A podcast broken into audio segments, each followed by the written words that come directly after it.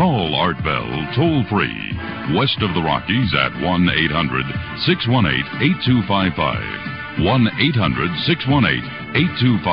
east of the Rockies at 1-800-825-5033. 1-800-825-5033. This is the CBC Radio Network. It is indeed. Good morning, everybody. Dr. Edgar Mitchell, Apollo 14 astronaut, with us in a moment. All right, now we go to Florida, and that's where Dr. Edgar Mitchell is. Dr. Mitchell, welcome to the program. Well, good morning, Art. Thank you. It is really an honor to have you on the show. Well, thank you. I'm pleased to be here. Good. I've got a million questions, which probably are dumb. Everybody asks astronauts these questions, but I've got to do it because I've never heard the answers. Well, give me the first 100,000 or so. Yeah, all right. How did you get picked to be in the Apollo program? I guess that's a good place to begin. Well, I kind of made it my business from 1957 on, after Sputnik went up. Recognize that humans are probably right behind robot spacecraft, and I wanted to go along, so I started working on it, on my credentials in 1957, even before there were manned flight, much more than a dream. It took me 9 years, adding to my test pilot credentials, getting a PhD from MIT, and being involved in space development with the military.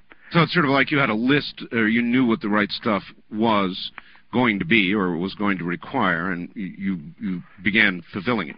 That's kind of right. I didn't quite exactly know, but I just kept adding credentials and qualifications and hoping that sooner or later they couldn't ignore me any longer, which turned out to be true by 1966.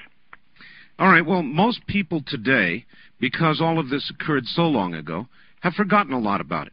Mm-hmm. What reminded them about it all was Apollo 13.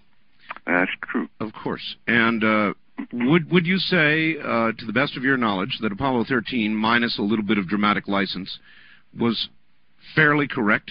Oh, yes. There was very little dramatic license in the movie Apollo 13. They did a marvelous job of keeping it right on track and very, very true to actually what happened. All right. Bearing that in mind, and with a lot of people who've seen 13, the movie, going on 14 must have been a bit of a, even though I'm sure by then you were all locked into it and ready, still in the back of your mind with Apollo 13 just having occurred, you must have worried that a similar thing could have occurred. On the contrary, took the position, hey, we've really gone over the spacecraft with a fine-tooth comb. The likelihood of lightning striking twice in the same place is pretty small. At least it's nice consolation. Whether it's true or not, mathematically true is another matter, but it's nice consolation. The main problem was don't screw up. We really we were under the gun to fly a good mission, and so to ourselves, don't mess up, do it right. Mm-hmm. I guess my simple little question was, and it is a simple question, when you got to the moon, when you got on the moon, was it fun? Fun? Oh, sure. Yeah, I mean, was there time in between everything you had to do to just, you know, sort of feel the experience for yourself and have fun? No, there wasn't time. Any moment that you took to do that was very brief, stolen. The clock did not permit that time. But, of course, Alan Shepard took the time to hit a golf ball. Yes, he did. I took the time to throw a javelin further than his golf ball. And how far did your javelin go? Well, both of them went out there a few yards. If we hadn't been such cumbersome, tight pressure suits, we could have done a pretty respectable job of throwing things halfway around the moon, but those pressure suits were tight and stiff and difficult to work with. They went out there a while. Was there any chance that, should you fall in one of those, you would catch it on a rock or a jagged and tear it? There's a possibility. We were careful with regard to that, watched each other pretty cautiously, kept an eye on each other. Worked the buddy system and tried to make sure we didn't fall on anything really sharp, but it was a remote probability, but it was still there. If something like that had occurred, mm-hmm. would it be automatically fatal, or would there have been time to do a quick patch job, assuming it wasn't a giant tear, and something you'd live through? We had ways to overcome small fissures or small holes in the suit, leaks in the suit. For short periods of time, we had a buddy system. We had an emergency oxygen supply that could hold up for very small leaks. And that's about all that we really expected to encounter. Were it a massive tear, it'd be too difficult to manage. Did you ever have any concern, or did you give any thought to what would have occurred if the LEM had not been able to lift off from the moon? And I wonder how they could have handled that from a PR point of view at Houston. Well, we had about 5 ways to back up the engine ignition and the start sequence. Fortunately, we didn't have to use any of them, but we had several different backups. The last of which was to run a jumper cable from the descent stage through the hatch into the ascent stage circuit breaker panel. So we always wondered what would happen when that cable went snaking out through the front door as we lifted off, but yes. We never had to use that one. So there wasn't much thought that anything tragic would happen. There was a lot of thought, prior thought, of backup, of creating backups for things that could go wrong. But once you've done that, you've done all you can do. We went to the moon and went to the moon and went to the moon, and now we haven't gone to the moon, and it's been 30 years, and a lot of people, and I'm one of them, wonder about that. Why haven't we been back? Why haven't men been back? The public hasn't supported it financially. That's the reason we cut off the last 3 flights, is the public started saying, ho-hum, so what have you done for us today? Why go back to the moon? Scientifically, there is plenty of reason to go back, and eventually we will. But we have to garner the public and political will, and finances to do it. It will happen sooner or later. Would it be how much the Saturn V? That's what you rode on top of, isn't mm-hmm. it? That was quite an incredible booster. How much thrust did that develop? A little over 7 million pounds, about 7.3 million pounds. 7.3 million pounds. It's hard to imagine what it's like sitting on top of a giant firecracker, isn't it? No. Yeah, I compare it to the vertical subway ride, kind of shaking, rattling, and rolling as the gimbals move the vector around.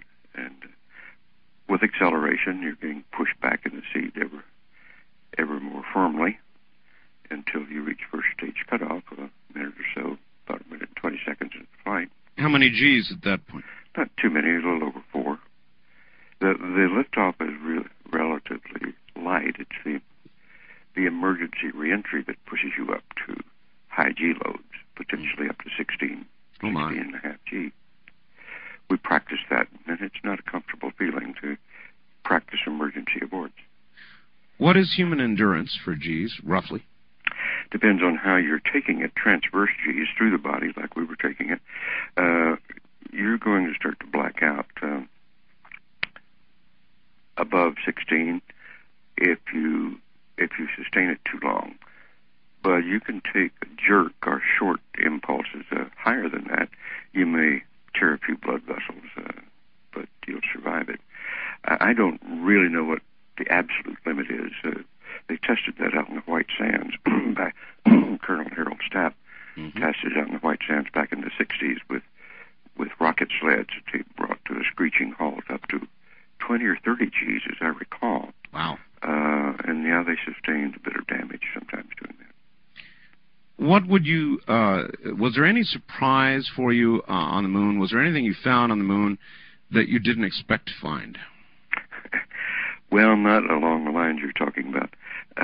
The only big surprise was it was much more difficult to navigate than we thought, because it looks like a fairly smooth surface where we landed, relatively smooth, but it turns out the undulations of the crater impacts, our are like sand dunes, and they're much higher than you think they are.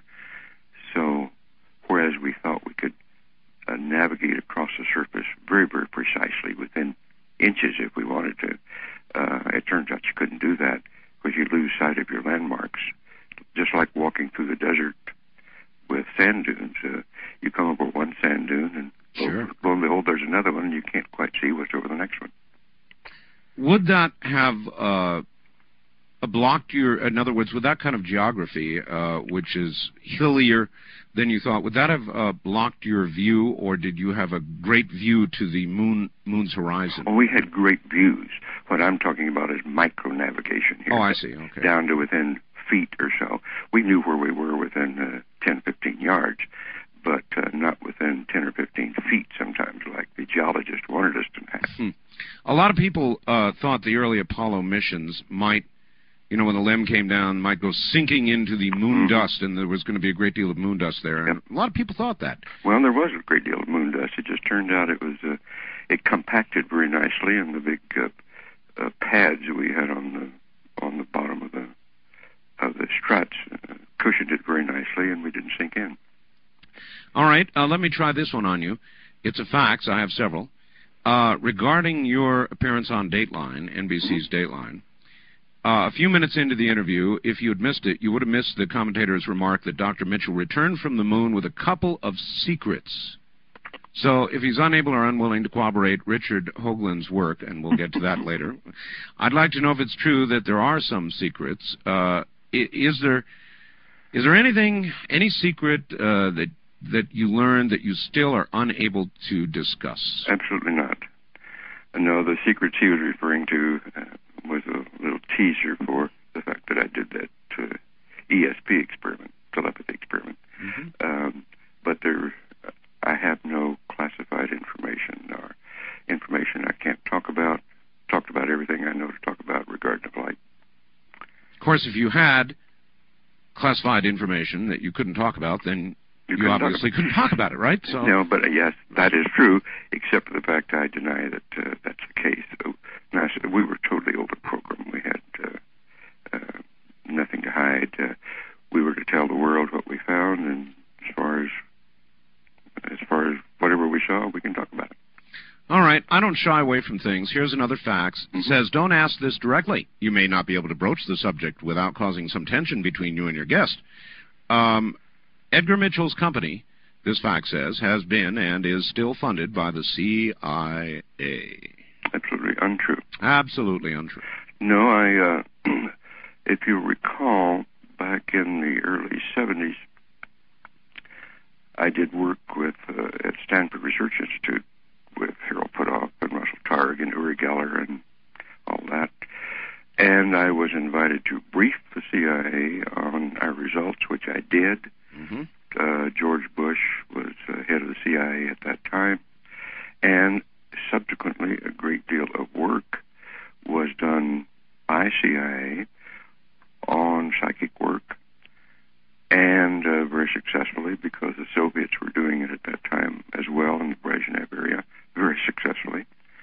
And as a matter of fact, much of that work has just been declassified and released to the public within the last few months. It's true. Harold Puthoff has written, and Russell Targ both have written several papers just this year, after 20-some years of secrecy, about all of that work. And it was very successful work and very exciting. But as far as funding my company and any of my efforts, no, I've never had one penny of CIA funding. Okay. You did conduct an ESP experiment. It is now known. What were the results of that experiment? What did you do? Well, the standard sort of test that had been done in the laboratory by J.B. Rhine and other people for 30 years or more, I just simply conducted it in that environment. And I can only quote the results statistically because that's the way it was set up. The probability that chance could have produced our results was 1 in 3,000. 1 in 3,000. So it was statistically a significant test. So you had arranged, I guess, with somebody on Earth to be receiving, and you were going to... 4 people. And you were going to send a message. Mm-hmm. What, mid-flight? No, I did it 4 different times. planned to do it more than that, but I had time to do it 4 different times during my rest period. It took about 7 minutes each time to organize the standard Zener symbols in accordance with random numbers selected from a random number table and copied onto my knee pad. Mm-hmm. And I organized the symbols according to random orientation of the numbers 1, 2, 3, 4, 5, and then simply thought about each symbol in turn for 15 seconds. And the result was that it would have been 1 in 3,000. It could have been... That chance could have produced that result. That result. That's incredible. Yeah, it was very significant. It was quite in keeping with what scientists had found in the laboratory for 30 years or more. Did NASA know you were going to do that? No, they did not. Had they known, would they have been happy? Not particularly. How did you decide to concoct that experiment? Well, as I tell in my book that's coming out, I had been in discussion with some medical people, as a matter of fact, mm-hmm. who were very good scientists and who were frustrated with the establishment's lack of interest in these human capabilities. And it seemed like too good an opportunity to pass up, because no one had ever been able to conduct an experiment over those distances. Now, it's a simple experiment. It didn't show a lot because one set of experiments is never enough. But it was indicative, and the only problem was that it got broken to the press before we were ready to and before we had chance to analyze the results and do it in a thoroughly scientific, proper way. Care to say how it got out? The one of our persons involved in it, who happened to have been a professional psychic, couldn't contain himself, got too excited, and leaked it to the press. I see. All right, let me jump to something else here.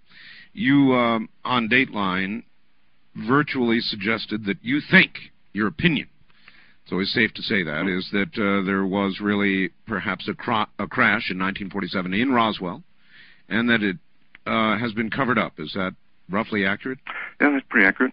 Let me give a little background. I lived in Roswell at the time, but I was too young, of course, to know much about that incident, although it was not too far from my parents' ranch. Yeah, interestingly enough, and also as I point out in my book, Robert Goddard lived right down the road from where I grew up in Roswell. Walked past his house on the way to school every day. So the Roswell area is of interest to me. I remember that incident vaguely. Remember the headlines, and didn't think much about it at the time when it was said. Well, it's just a weather balloon.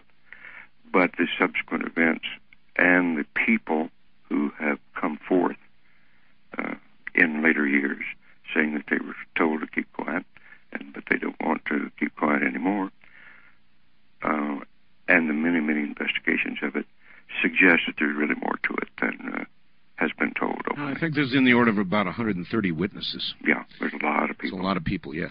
And many of them now in later stage of their life saying, we really don't want to go to our grave with this misinformation out. There are a lot of people who would say the same thing about you. In other words, mm-hmm.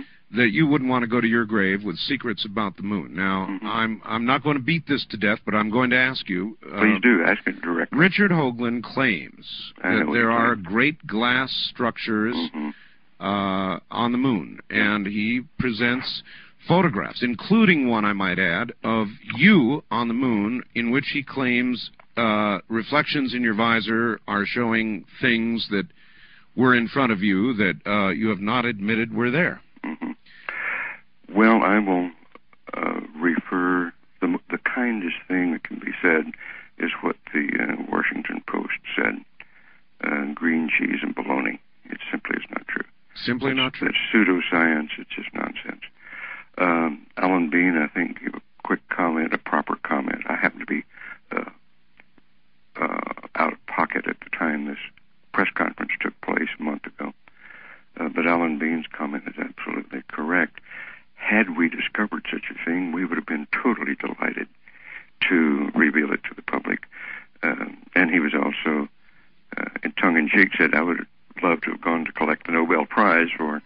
for having such a discovery. No, there simply was nothing like that. All right, Doctor, stay right there. Take a break. It'll be about 4 or 5 minutes. We'll be back with more. Apollo 14 astronaut Dr. Edgar Mitchell is our guest, and he's written a book. Get a pencil, get a paper, because he's going to offer you an opportunity to get an autographed copy of his book, dedicated autographed copy. You'll never get that chance again. We'll be right back.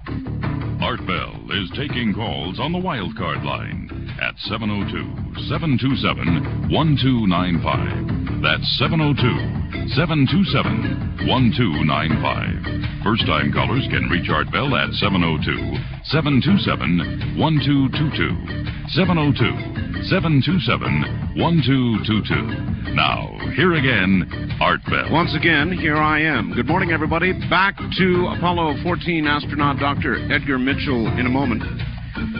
All right, back now to Florida, and my guest, Dr. Edgar Mitchell, Apollo 14 astronaut.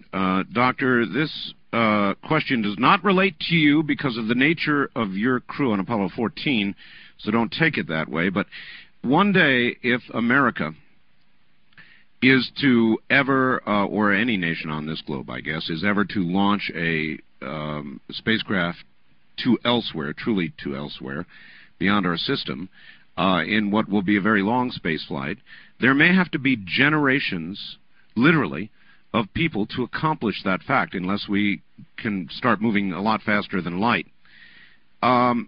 Toward that end, I would think that NASA would have, but wouldn't talk about, a great interest in whether it would be possible to procreate in space, or the nature of procreation, and that leads to whether there's ever been sex in space, and we talked about that one night, and you seem like a person to ask. Do you think there has been? I can't answer that from definitive knowledge. I understand. But sooner or later there's going to be. There may very well have been, but I don't know of any official experiment for that. There may be just an extension of what aviators always talked about, the mile-high cloud. I mean, you're just getting up there 100 miles high. That's all. I think it would be irresistible, wouldn't you? Yeah. And there must be a file in the back of somebody's file drawer about that. I mean, it is, at the same time, an interesting question, a fun question, and a question that is very serious, or could potentially be very serious. Well, we certainly need to consider it because, as you point out, long-distance spaceflight can take years and years, even though, by the way, as a matter of interest, there's a lot of work going on at the moment to learn to modify the basic characteristics of local space in order to change the speed of light. So locally, one could exceed the speed of light. Wait a minute. Not really exceed the speed of light, but it would appear that one is exceeding the speed of light. Is this the theory that embraces virtually folding space so that you in effect jump from point to point? No, that is the wormholes or tunneling approach. No, this is goes right to the very definition of what is the speed of light, and it's the electrical and magnetic it's associated with the electric and magnetic permeability of the medium. And if you can modify that, then you could modify the apparent speed of light. But it's very far out. There's just a few papers been written on it, and it's being looked at this point. But it holds some promise from a scientific point of view. Very, very hard-nosed approach to it. All right. One of the things that Richard Hoagland may not be so far out on and that you may wish to comment on is he talks about a new type of physics that seems to sound a lot like what Tesla worked on, that seems to relate to something you've talked about, this zero-point energy. Yeah. Well, let's not give Hoagland credit for that. It's future. It's closer, much closer to Tesla's work, but a number of physicists, including Harold Puthoff, whom I'm very close to, Tom Bearden, others have been working with zero-point field concepts, and what I was just discussing comes out of zero-point field work. Mm-hmm. That the zero-point field is the underlying quantum field of quantum fluctuations that supports all matter. And in space, you'd call it why am I blocking? It's space energy. It's energy that's all around us. All around us, everywhere. And it is the fundamental fluctuation that's left over. If you were to reduce space to, well, space is 0 degrees Celsius, it's the quantum fluctuations that remain at 0 degrees Celsius. Or you can also say it's a source of the Big Bang. It was there, and the Big Bang arose out of the zero-point field. Does it seem likely to you, Doctor, that that the Big Bang is the correct theory? Well, all the evidence, it gets stronger and stronger and stronger the more you look at it, that there's something like the Big Bang. The problem is not with the Big Bang itself. It's with what happens in the first few nanoseconds of the event, and defining precisely what happens at each instance. And they're narrowing in on that. But something close to the way that the current standard description of the Big Bang did take place. If it's the Big Bang or some modification of the Big Bang, mm-hmm. then doesn't it follow that if Roswell really occurred, if there really was a crash at Roswell, or there have been others, or there are others to visit, that any materials gathered would likely, frankly, be very much like the materials we have here on Earth? In other words, all materials sourced from a common point. In my own book, I discuss this at considerable length. What really comes out of it is that the Big Bang tells us that all matter is interconnected in some way. And this comes out of an experiment only 12 years ago called the aspect experiment, or more formally Bell's theorem, which has been tested and proven to be correct, that matter, once in connection or correlated with each other, remains correlated in some sense. And I trace this up to being responsible for what we experience as our inner experience. Non-locality is the correct term. And we experience our ESP, our intuition, our creativity, as a result of that very fundamental physical relationship that exists in nature. And it's always existed in nature, and it's responsible for us having our inner experience the way we have them. Mm-hmm. Going to space, going to the moon, mm-hmm. Was it at some level a very spiritual experience? And this was what got all of this going, as far as I'm concerned. It was the perception in looking at the cosmos, seeing the stars, seeing the galaxies, seeing the galactic clusters, the profusion of billions and billions and billions of stellar objects with this tiny little Earth in the midst of it, and perceiving that the molecules of my body, of that spacecraft we were in, of each other, of everything around us, were all manufactured in those ancient stars, and that our story about ourselves from science was incomplete, and our cosmology about how we came to be from our cultural traditions and our religions was archaic, that we needed a new story. And that new story was, what is it that makes us conscious? Why is it that we're aware beings like we are? And the answer to that question, is centered around what I have been doing for the last 25 years, trying to find what's going on here. Our answers are not complete, but I think after 25 years of working at it, we're getting pretty close to a good answer. And it does involve the zero-point field. It does involve quantum physics. It does involve spiritual experience, mystical experience, parapsychological functioning. All of those things have to be satisfactorily answered if we're to know what it is we are. Do you think it would be more devastating to learn there are others of greater technical capability, or more devastating to learn there are not. Oh, more devastating to know there are not. I think it's absolutely wonderful to know, you first start with the idea, this universe is full of life. It's full of intelligent life. The fact that some of it might be a little bit more advanced or happened a little earlier than our civilization seems natural. If life is throughout the universe, which is quite a different concept than we held 25 or 30 years ago, but now I think that is the case. And if the universe is approximately 15 billion years old or so, give or take a few, it would not be strange that maybe a civilization could be a few million or even a billion or so years older than we are. Do you think we're ready to know that now? Oh, absolutely. Absolutely. Well, surely many are, and I would be certain you would be, and I would be. But there was the Brookings report that suggested a great many people in our society would not be ready. I think that's probably true, but not nearly like it was 25 years ago. A recent study done by my own institute demonstrates that has broken the demographics down into three different groups called the traditionalists, the moderns, and the postmoderns. And the postmoderns, another name for them is called cultural creatives, which is the group like you and I are that are looking for new answers, looking for where the future is, not afraid of these ideas. That group has changed from 2% to 24% in the last 20 years and is in equal in size in the United States. We're talking about the U.S. demographics. Equal in size to the traditionalists and the moderns, or the moderns would be your corporate people, your materialist scientist, the yuppie group, and so forth. And the cultural creators would be the greens, the environmentally sensitive people looking to the future. All those groups are now roughly the same size, with the cultural creatives increasing and the others decreasing.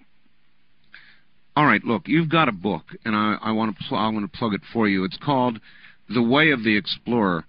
Can you give us, I'll tell everybody how to get the book and stuff in a moment, but can you give us an idea of what The Way of the Explorer tells us? Sure. I talk a bit about the space experience, of course, how I got into all of that, but most of the book and this story of looking at the universe and being awestruck by what I was experiencing, but most of it is the research of the last 25 years going into these various topics: mystical experience, parapsychological experience, studying consciousness, how does it relate to our psychology, to our religion, to our mystical experience, to our science, and giving my thoughts on it in my work of the last 20-some years, and coming to a new model called the dyadic model of how it relates, what does all this mean to us, and where does it seem to be taking us in the future. And I touch upon the UFO experience a bit, the notion that intelligent life is probably throughout the universe, and the real question is, have we found each other yet? All of these items are touched upon, some of them in significant detail, and it's kind of the result of my last 20-some years of research. But it's hung upon an autobiographical story, and the people that have read it say, hey, that's a pretty interesting tale you got there, Mitchell. If another group of people from elsewhere had been watching us, or if we had been observed, then surely those moments when we left our planet in a significant way beyond low Earth orbit or even geosynchronous orbiting satellites, those moments would have been, I would think, of intense interest to somebody else. And so obviously the question, did you en route to the moon or back see anything at all that was anomalous? No. I wish we had. I mean, these stories and rumors have been around for years, but I have had no experience, none on our flight, and to my knowledge, no unexplained experience on any of the flights that in this regard. And yes, in an evolutionary sense, an extraterrestrial intelligence would be very curious about the evolutionary progress that a civilization they discovered had made. So if we were watching somebody's first steps into space, we'd be intensely curious about it. All right. This is something that had to have been covered by NASA, though you say it didn't happen. Had there been contact, had you seen another craft, met something on the moon, seen something on the moon. What was the protocol? Was there a protocol? There was none. In other words, you guys would just get on the mic and say, hey, hey, Houston, guess what? Yeah, exactly. Because the official position at that point in history, it cannot happen. This doesn't exist. So it wasn't even discussed. Had it happened, it would have been exactly that. Hey, guys, Houston, look what, guess what's happened. Really? Yeah. I would have thought there would have been at least some private, secret code word or contact or something before you just blurted out, you know, a whole thing out publicly? No, huh? Nope. It was considered, as far as I'm concerned, considered such a remote event that it wasn't even discussed. Now, did any of us individually think about it? Sure. And say, well, that would have been curious. That would have been nice. All right. You've got a very, very unusual offer for everybody. And you're going to be inundated. Your book, The Way of the Explorer, you're willing to actually autograph versions for people and even dedicate them. Is that correct? Sure, sure. Really? Give me their name. The name, I'll dedicate it to the person that sends the money in. All right, it's $35, right? Right. A special dedicated autograph version, and they would send that $35. I suppose check money order, that sort of thing. Yeah, check money order, cash, whatever. To P.O. Box 6728, 6728, Lake Worth, two words, Lake Worth, Florida, zip code 33461. And I'll do that again. The book, the title of the book, The Way of the Explorer, Post Office Box 6728, Lake Worth, Florida, 33461. And you know not what you do. Me, yeah. Oh, you know not what you do. I'm telling you, I wrote a book. I signed autographed versions. You're going to be at this for a long, long time. Thank you for the warning, Art. You remember 2001? Mm-hmm. The obelisk, yep. All the rest of it. Mm-hmm. As you reflect, Doctor, on what it all means or how we came to be, and that's what we're all asking, do you consider that a possibility that, that life here on Earth was, in effect, jump-started one way or the other, obelisk or otherwise, by folks from elsewhere? I doubt if it's really started that way. But there's some interesting speculation by, I'll think of blocking his name. It just blocked his name. He wrote The 12th Planet. Zachariah Sitchin. Zach Sitchin. Yes. Thank you. That says, well, maybe they intervened along the way, and that the historical biblical story out of Samaria could very well have been that sort of influence. I would love to have Sitchin's work either confirmed or denied by additional scholarship, because it's intriguing, and he makes a very strong case, and it's interesting stuff, and it's quite possible. But I think we probably originated much like life originated elsewhere, and that the model for that is what I give in my new book as to how that could possibly happen. Ah, interesting. By the way, you know, we're also considering doing quite a bit of film work with this. I'm associated with North Tower Films out in California. Really? That trying to get some of these ideas down on film, because it's a modern way to do it, and into computers, into multimedia approaches. If any of your readers or listeners are interested in that and in helping getting involved, we could get them involved with that one too. And they would contact you at the same address? Well, no, I've got a number for that. You contact me, but the best thing is to go directly to, if you're interested in getting involved, to North Tower Films, which is 415-868-1452. 1452. Looking for funding. We have a very fine producer. Did you see the movie Who Framed Roger Rabbit? Oh, yes. Oh, it's Robert Watts as a producer. Oh, okay. One of the producers. He does a marvelous job. Also did the Indiana Jones series and Star Wars trilogy. He was involved with all of that. So he's a marvelous producer that helps do some of our work. And we're trying to do some of this work around what's coming out of this new approach to science and to mystical approaches. Well, there is certainly a lot suddenly happening. Your statements, those that are going to be interestingly made May 7th, which is the date your book is coming out, I know, by Gordon Cooper on Paranormal Borderline. Apparently some incredible statements coming. I don't have a full text, but the people that do have told me they're amazing statements. And a lot of people would say the things you have said, that Gordon Cooper will say and others, are all leading up to something, that it's a slow sort of preparation. That's the way people feel. And that motion pictures are adding to that, you know, Independence Day coming up, the big movie, the whole thing, that all of this is leading to a sort of crescendo of information when there'll be some big revelation. Do you think that may be? Well, we're in an evolutionary universe. This is a major point I make in the book. We're evolving. We're continuously changing. We're continuously innovating.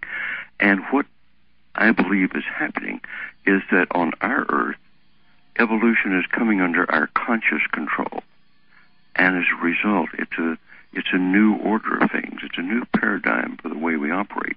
In other words, the future of Earth is in our hands. All right, Doctor, hold it right there. That's a good place to hold it. We'll be back following the news at the top of the hour. My guest is Apollo 14 astronaut Dr. Edgar Mitchell. Yes, we will get phone lines open. Stay right there.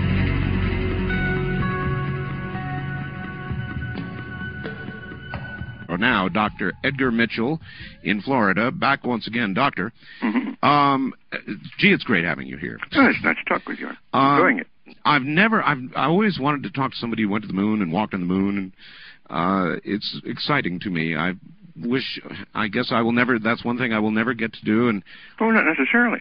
Well, that goes to the nature of my question, and that is, now we're talking about a space station with the Russians, and I guess the space program has not gone as aggressively as people like yourself, myself, might have wished it to. Where should the space program be going? If you had your druthers and money wasn't a problem, what would we be doing? Well, I think we're probably doing a lot of the right things right now. But in due course, we will do all of these things. We will go back to the moon. We will go to Mars. We will go out through the solar system. We will even go beyond the solar system in due course, sometime in the next century or so. Or beyond. But right now, I think we need to get our act together here on Earth. And the space technology is absolutely marvelous for surveying the Earth, seeing how to get ourselves better organized here, get things pulled together. It's quite apparent when you look at Earth from space that this thin little biosphere that we have is rather in jeopardy.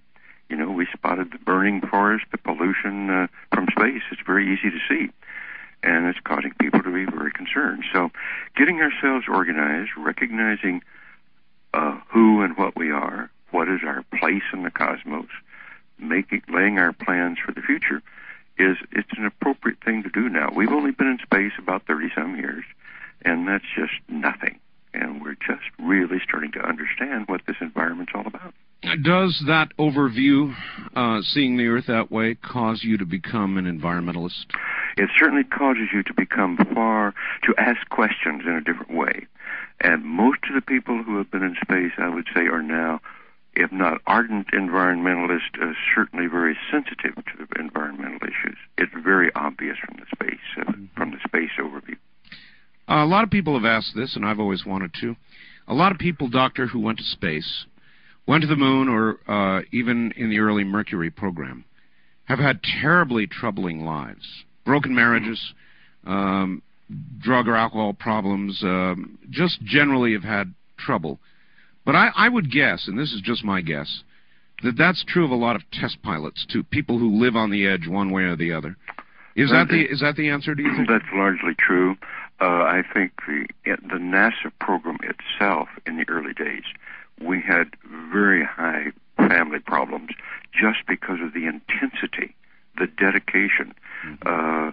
This idea of going to the moon back in the 60s was so exciting, and people were so dedicated that the men and women, mostly men in those days, focused on their jobs, and families came second. And that's just not the way you keep a family together. And as a result, we had our casualties.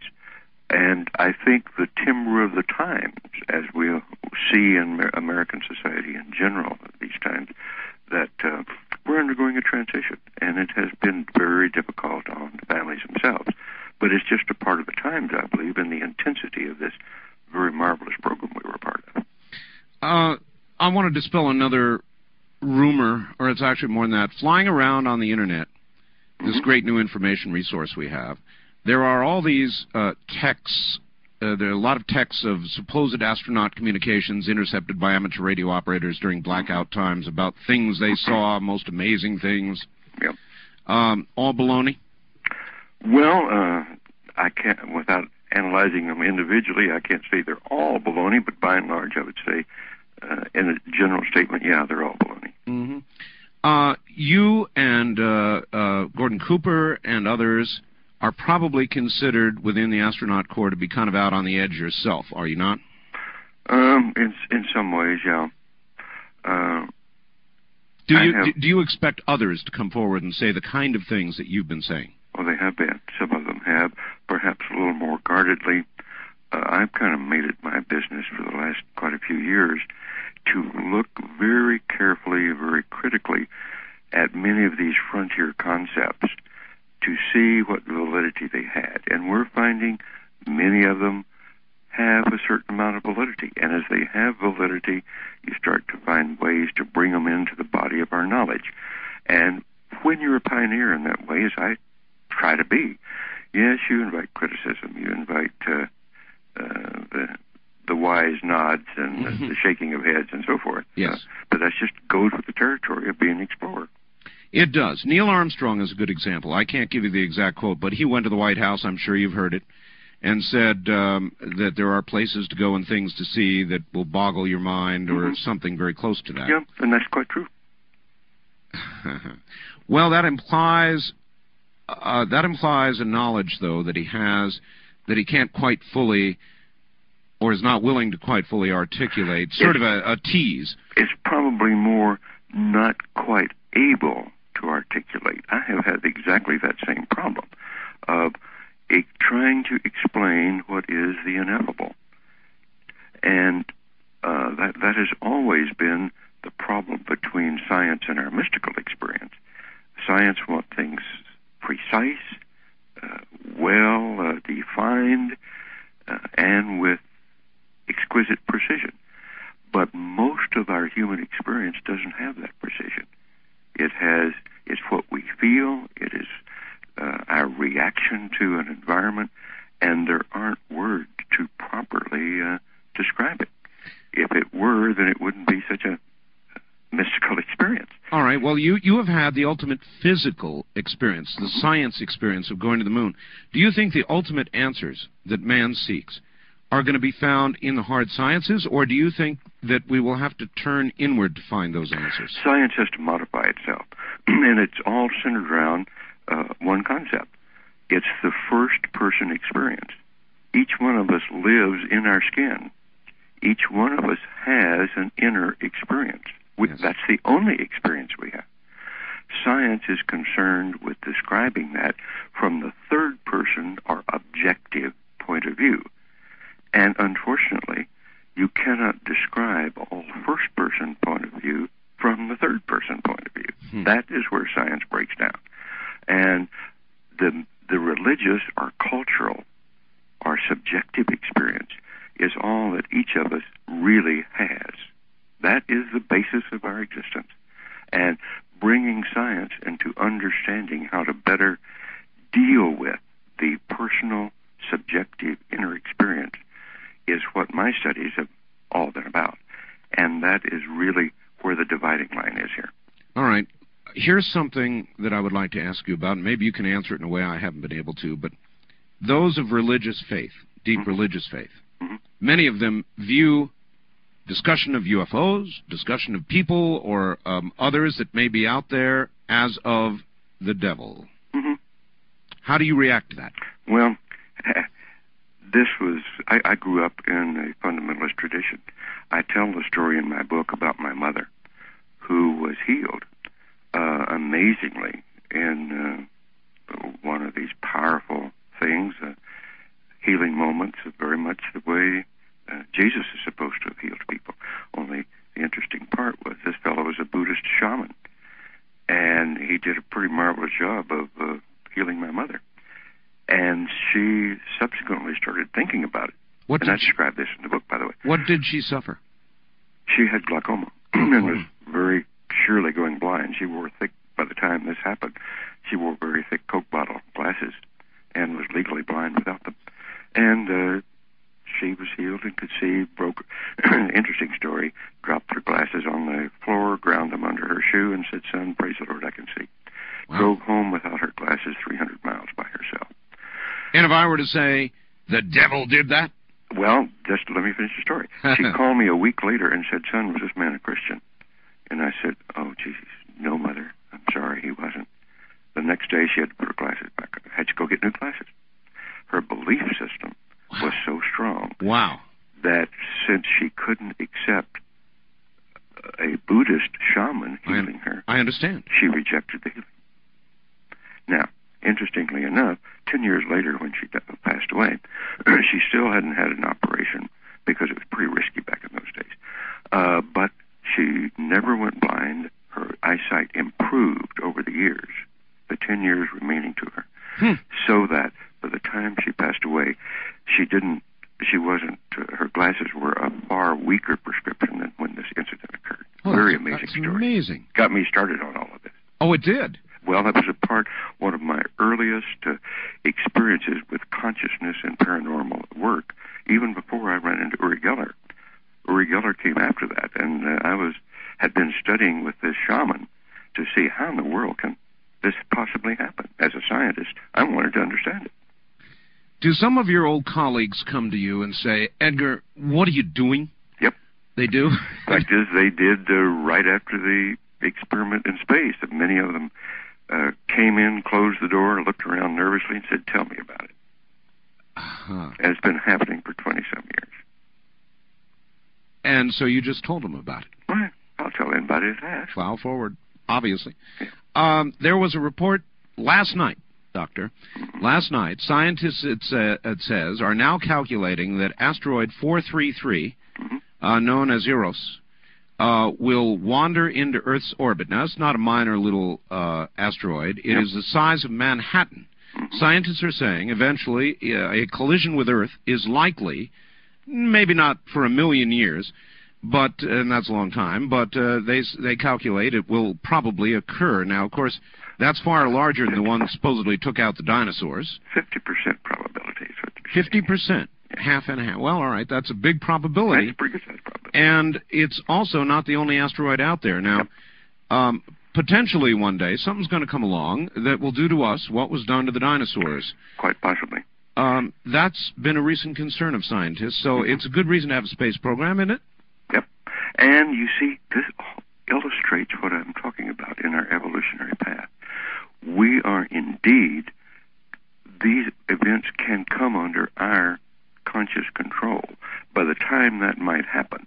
See, it's not, they say the probability is very, very low in the next 10,000 years, virtually zero.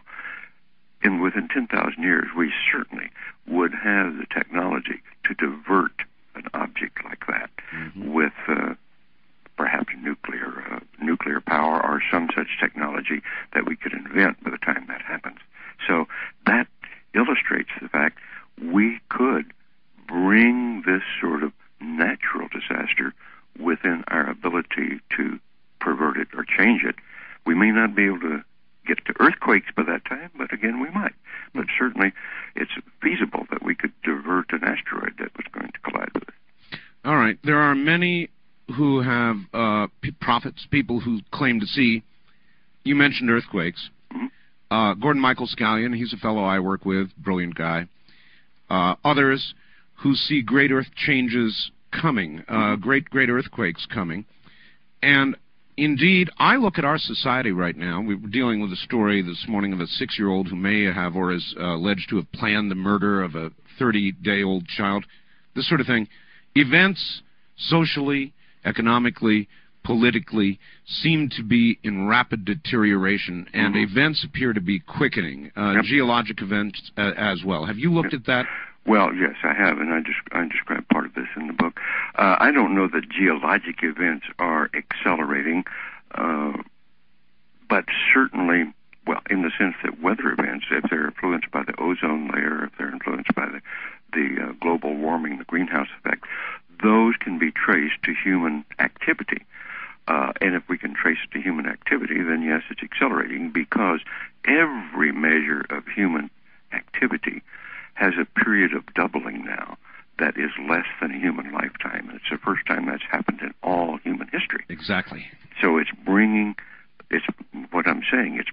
all of these events are coming under human control, and it's because we're so numerous, our technology is so powerful, and it requires us now to rethink this whole issue of who are we, how did we get here, what's our future, where are we going, why and how. Well, whether you believe in a creator or you believe that our Earth is reacting to what is being done to it, there are a lot of people who believe, and I may be one of them, that the Earth is in fact in some way, maybe perhaps just some natural way, reacting to our presence or the changes we're bringing to Earth. Well, I happen to be one of them too. You do, and that's exactly the sort of model I describe in my book, that this is an interactive, self-organizing system that we're talking about, and you push on it here and the effect comes out over there. That's right. In ways we don't really quite understand yet. Mm-hmm. And that's precisely what we must do, is to take responsibility for and understand the consequences of our behaviors, because we're doing some things that are quite reminiscent of the lemmings rushing toward the sea. Exactly. I'm politically in a lot of ways conservative, but... Me too. But NASA has measured in recent years the ozone depletion, mm-hmm. and I find it very difficult to be in denial regarding an 8 to 10% drop over North America, for example, in the size of the hole. Do you generally believe these measurements are accurate? Absolutely.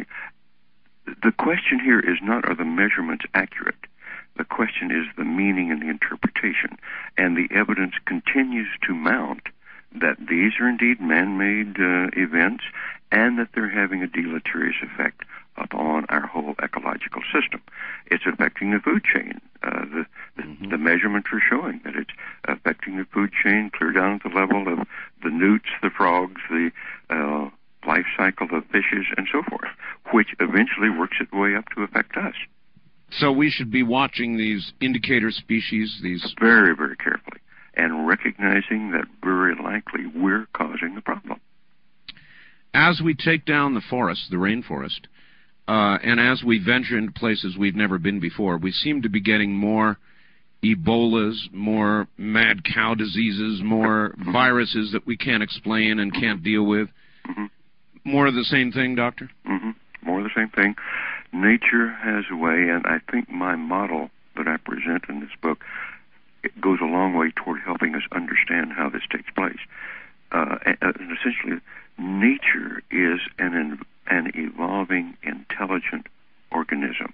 We don't think of it as an organism due to our scientific history. We think of it as inanimate particles. That's right. But the Lovelock-Gaia hypothesis, that everything is interconnected and interrelated more like an organism, is probably a more productive way of thinking about nature. Closer to the Native American model. It's very close to the Native American model, and virtually all of the early models.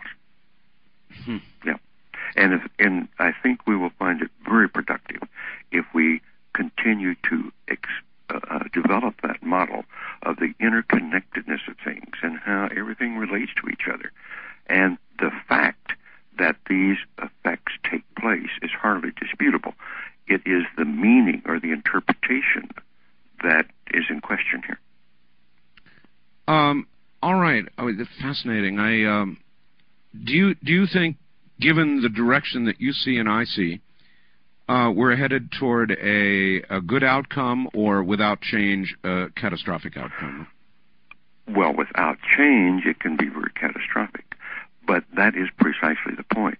With change, with human awareness, with human willingness to take responsibility for some of these actions, then the outcome can be very, very beneficial. What the futurist is looking for is sustainable processes. And right now, we're creating processes that are not sustainable. All right. A lot of my writing right now is on sustainability. Good. Doctor, hold on. His writing is entitled The Way of the Explorer, and he's making you an offer this morning that I'm sure you can't refuse. I'm going to send off my 35. That's the name of Dr. Mitchell's book, The Way of the Explorer, and he's willing to send you an autographed, dedicated copy. An autographed copy. I would grab this up. And the way you get it is send $35, check, money order, cash, whatever. Really, you shouldn't send cash. To P.O. Box 6728, that's Post Office Box 6728, Lake Worth, that's two words, Lake Worth, Florida, 33461. And I'll do that one more time. The Way of the Explorer, $35, to Post Office Box 6728, Lake Worth, Florida, 33461. When we come back, we'll begin to take a few calls. And by the way, to my very, very good friend at Gateway, the answer is absolutely yes. Private message. We'll be right back.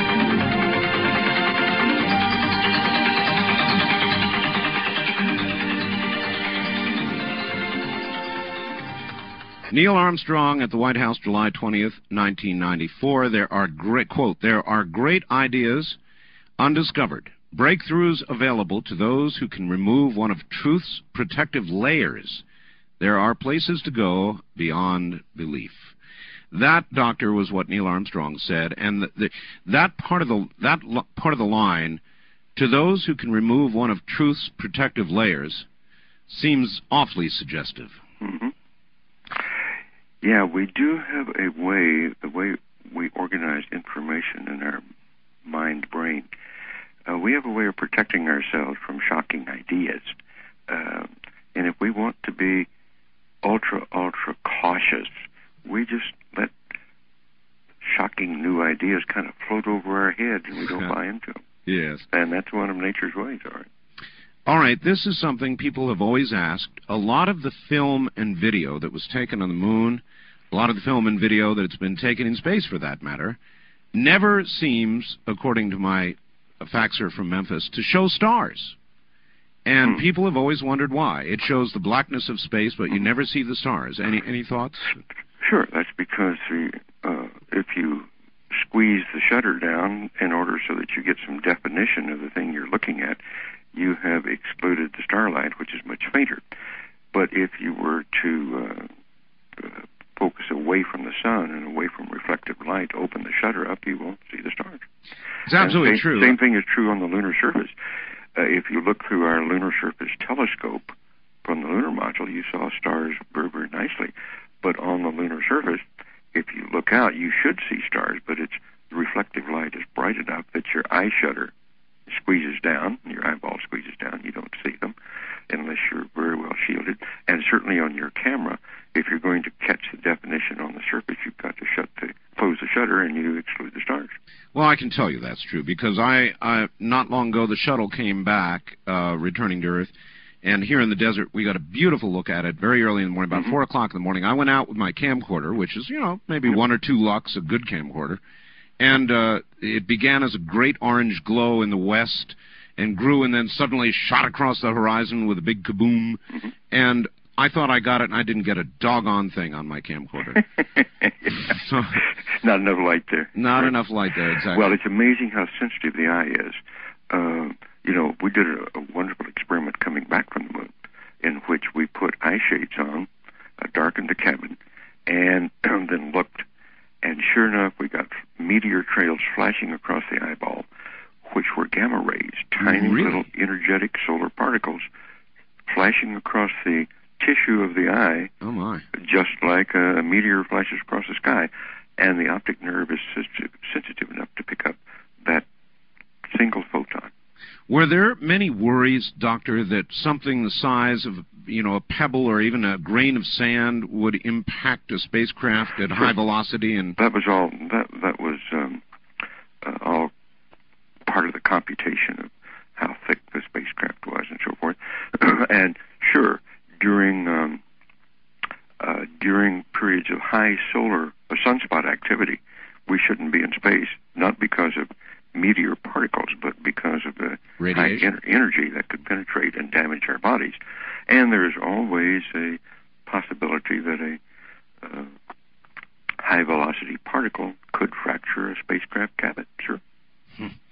A very low probability, but it's there. All right. Let's take a few phone calls, if you wouldn't mind. Sure, go ahead. All right. Here we go. On the first-time caller line, you're on the air with Dr. Mitchell. Hi. Hi, Art. This is Mary from Pioche, Nevada. Yes. Dr. Mitchell, someone was listening to you when you came on the air this morning, and he worked with you on the ESP experiment. Can you use your ESP now and tell me who it was? I haven't any idea who it was. I can tell you if it's true if you tell me who it is, however. Olaf Johnson. Yes, well, Olaf is indeed the one that knew about it. He was involved, that's quite true. Well, and he also let the press know, and that got it all out in the public, that's right. Oh. There you are, ma'am. He was listening to you this morning when you came on, and he was hoping that he could talk to you. Well, if he can get through, he can talk to Dr. Mitchell. Would you have words for him? Have you had words for him regarding his letting the press know about it? Well, it was we'd hoped that that wouldn't happen. It did cause a few difficulties in keeping this within the scientific genre instead of a sensational genre. And but we did publish, you know, Dr. Rhine published the results, and everything works out the way it's supposed to, so I can't be too frustrated with Olaf on that regard, but it would have been helpful if we'd announced it in a little more measured way. You're not unhappy you did it? Oh, good heavens, no, because it did indeed show us that what we were experiencing works exactly the same way in space as it does here. And subsequent experiments in the laboratory have shown us that we don't have a inverse squared effect like we do with other electromagnetic effects. That it is truly a non-local effect we're dealing with. All right, east of the Rockies, you're on the air with Dr. Edgar Mitchell. Where are you, please? Kansas City. Kansas City. All right. Dr. Mitchell, honored to speak with you. The question I have for you is. You speak a lot about spirituality, and you speak about that people will not be so paranoid in the future with what they find out, from what you believe we will find out. Do you have a religious feeling? Do you believe that there is a higher being controlling us? I don't use the word being. I interpret it quite differently than that. I work with the idea of the God within rather than the God without. In other words, I consider the whole universe as divine intelligence, that we must, as I write in my book, that we scientists must rethink the problem that the gods do exist there throughout the universe. And I say to the theologian, your gods are too small, that the whole universe is in the divine experience, and we just merely need to change the subtle way we think about it a little bit, and it all fits, as far as I'm concerned. So how would you explain life after death, or is there? Well, that's a lengthy one. Go, read the book, and I do touch on that. I approach this from the point of view of energy and information, as that it's a very natural thing that's taking place, that the information representing human life, or the experiences of human life, are indeed recorded, are indeed preserved is a better word. I call it the giant hard disk in the sky, facetiously. And we now have a quantum mechanical mechanism, which we're writing about and studying right now, as to how that takes place. We have a pretty good handle, a pretty good theory on what's happening here. Doctor, I've always personally explained it by just believing that creation, however it occurred, and a creator are not necessarily at all mutually exclusive. And that's right. Yep, that's right. There's no reason the hand of the creator could not have molded and started all this on its way. Yeah, exactly. It's like the details of the Big Bang. The details that we're talking about here are so fine that they become a little bit moot. But the fact is, this is a creative, organizing, intelligent universe. And the details of its beginning we still don't quite grasp, but perhaps we will in the future.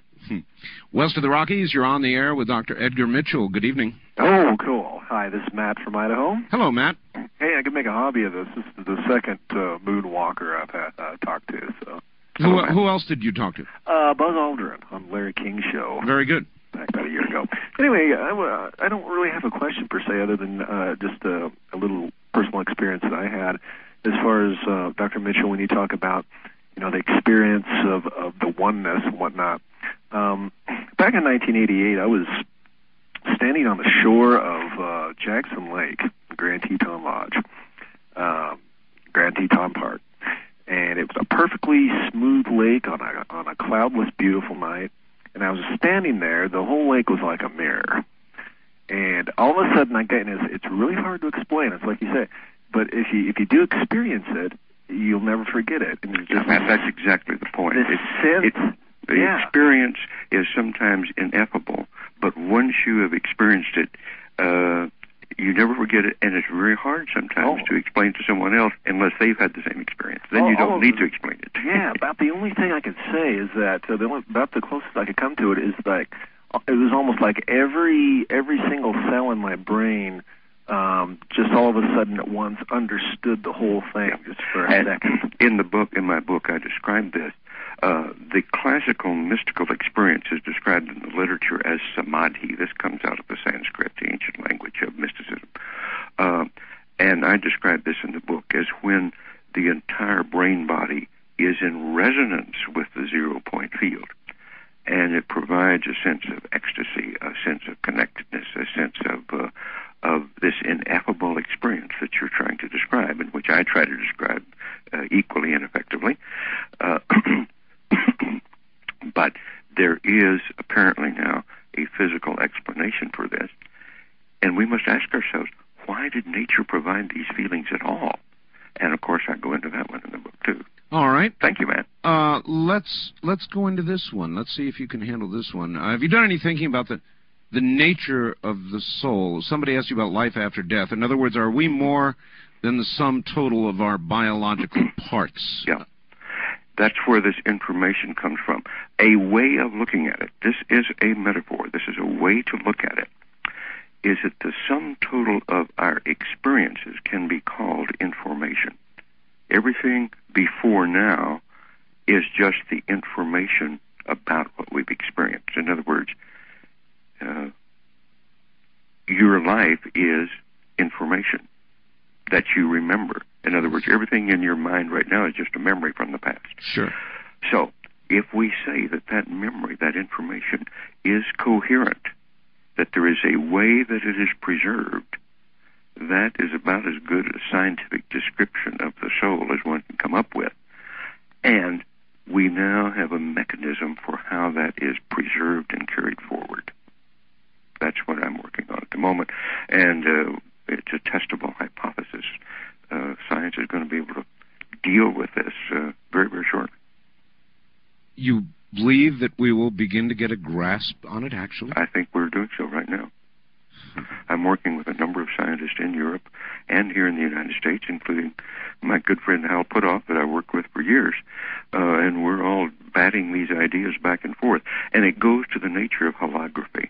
In other words, one of the things in physics that we're all familiar with now is a hologram, or a holograph. Sure. It's two-dimensional and three-dimensional. And it turns out that the brain constructs its images much in the same way holograms are constructed. And it also turns out this may be nature's way of creating its coherence, its resonance, this interconnectedness we're talking about. Now, we're getting a little heavy for an early morning show, but that's probably going to be my next book as we try to explain this in lay terms. Fascinating. Okay, we are the sum total of our experiences and maybe more. We're now entering an age where all kinds of memory and computer tricks are possible, and storage and speed are increasing of CPUs. Will the day not come when information may be exchanged between biological entities and machines? Or at least, I guess what we call machines now may become part biological themselves. Well, I kind of question that, and this is a central point, so you can't be too adamant about it. But it's the fact that the inner experience of a silicon chip is probably quite different than the inner experience of a carbon-based brain. Mm-hmm. So it's not likely that we will have androids that are very good humans. It is because of this subtle difference in non-locality or inner experience, which goes to our intuition, our ESP, etc., all of which we humans experience because of the particular nature of our carbon-based mind-brain, spirit, if you will, which is somewhat different than a silicon entity. It is, but there are people who talk of biologically based or hybrid computers of the future. It is possible that we can do that. That certainly sophisticated computer technology, but there will be certain differences, and it's obviously much too early to tell how far we can go with that. A lot of it, I guess, depends on the nature of awareness. What awareness? Keyword. You just hit the keyword, Art. Yes. Awareness, and this is what I describe in my book, that awareness is a fundamental attribute of nature, of the matter in nature. That if you start to examine awareness closely, as we in science used to think, that it is a product of our evolved energetic molecules. It turns out you just can't get there from here. That awareness has to be indigenous to nature itself. Hmm. Now, our mentality, our ability to think, to reason, to reflect, to be self-aware, yeah, that's probably due to our evolutionary path. But awareness itself probably is not. At least that's the thesis I put forth. Fascinating. So you think we, in all probability, will not actually get to awareness, and if we do, then we're getting toward the core of it all, and I have to wonder if we should even be there. Well, I don't know whether we shouldn't be there. I think we have to understand it, but I believe that understanding awareness and volition, awareness and volition go together in my model. They are right at the core of the question. When we understand awareness and volition, we're probably right at the central, crucial issue. Fascinating. Doctor, I have held you now for 2 hours. I have 1 hour of the program left, and if you are up to it, I would hold you, or if you wish to rush off to breakfast, I know it's about 6 o'clock in the morning there. Well, let me refinish my teacup, and I'll stay with you a little bit, if you like, because I've enjoyed talking with our absolutely folks. Excellent. All right. Please go right ahead and do that. In the meantime, I'll begin to tell everybody how to get your book once again, all right? Very good. So go get some tea, and we'll hold you another hour. My guest is Apollo 14 astronaut Dr. Edgar Mitchell. This is a priceless opportunity, and we will lay more heavily on the phones in this final hour. He has written a book. It's called The Way of the Explorer. That's a good title, isn't it? The Way of the Explorer. Or otherwise to go where no man has gone before. Anyway, if you would like an autographed copy of his book, it really is a rare opportunity, an autographed copy of his book, dedicated, I guess, supply the verbiage you would like. He's willing to do that. He's going to be signing a lot of books. To get it, you send $35 to Post Office Box 6728, 6728, Lake Worth. That's two words, lake as in that which holds all that water, and Worth as in Fort Worth, Texas, but not Texas. So Lake Worth, Florida, zip code 33461. Let me get that to you again. I know a lot of you are rushing for pens. This will be a priceless opportunity, and probably a one one-time chance to get an autographed copy like this, The Way of the Explorer. It is $35. It will be less in the stores, but of course you will not have a personally autographed version, and that's something to have as a keepsake. Post Office Box 6728, Lake Worth, Florida, 33461. And I would like to thank you all for participating. If you would like to either speak with Dr. Mitchell, or you're welcome to send a fax with a question. Let me give you my fax number. Here in Nevada, it is area code 702-727-8499. Now, I ask that you hold it to 3 pages, please. No more than that. I prefer 1 page if you can do that. A faxed question at area code 702-727-8499.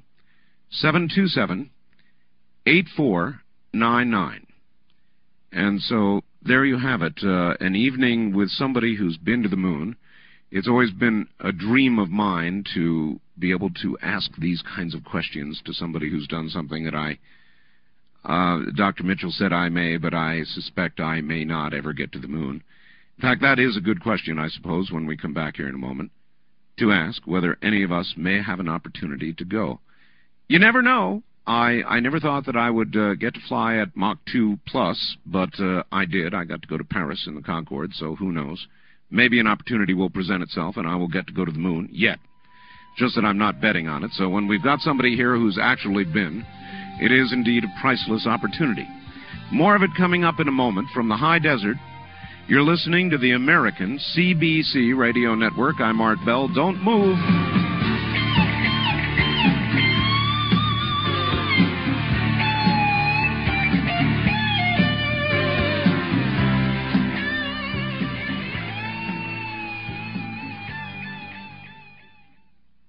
All right, now back to Dr. Edgar Mitchell.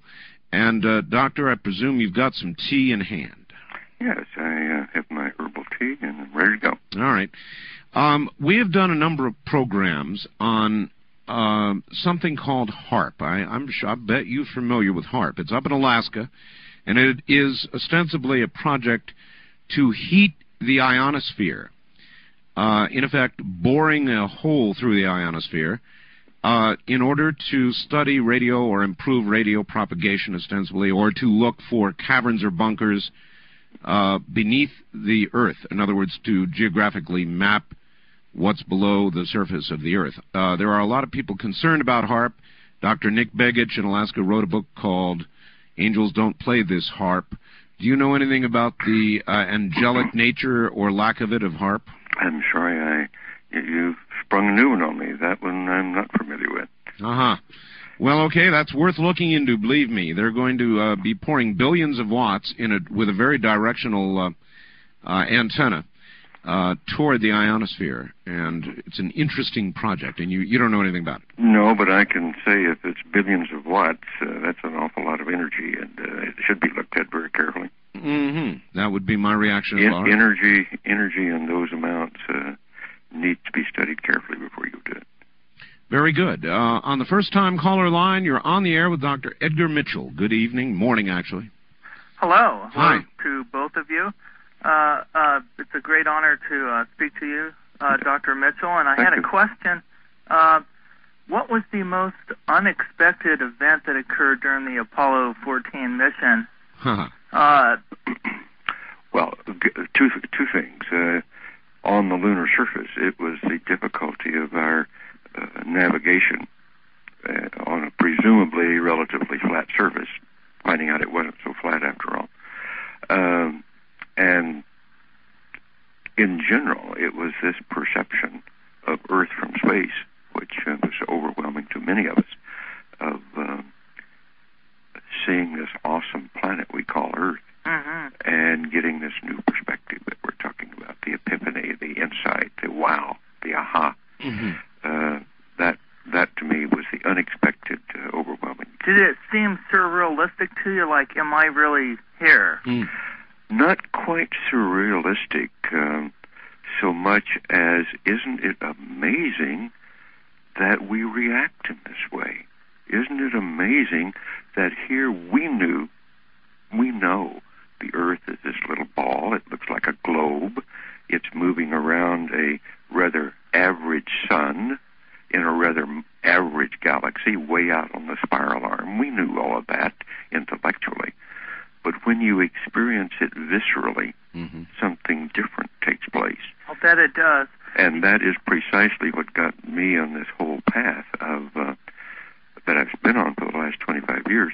What is it that's taking place? Why is it that we experience this? All right, where are you calling from, sir? Alamo, California. All right, excellent. Thank you very much. And Dr. Mitchell, how much can you see now with the kind of mission you were on? How much detail, when you're in orbit, can you see on the Earth? You said you saw the forests burning. Well, no, you can see that. It depends on how far out you are, of course. If you are at the distance of the moon, well, you can see the continents, provided they're not obscured by cloud cover. You can see the deserts, the reddish color of the deserts, the green of the great jungles and so forth, the blue of the water. Detail is a little more difficult to perceive, but if you get in closer, of course, then you can see magnificent detail from 100 miles up. And with our modern surveillance devices, you can read license plates from space, as you probably know. Yes, I do. The whole series, the KH series of satellites, I do believe they can look down and read license numbers. A little unnerving. All right, wild card line. You're on the air with Dr. Edgar Mitchell. Good morning. Good morning. Hello. Dr. Mitchell, good morning. Good morning. Art. Where are you, sir? I'm in Eugene, Oregon. Okay. Yeah, name's Andy, and I just I wanted to know how the doctor felt about, or if he was familiar with Dr. Robert Monroe's work. I knew Bob very well when he was alive, yes. Oh, really? Really?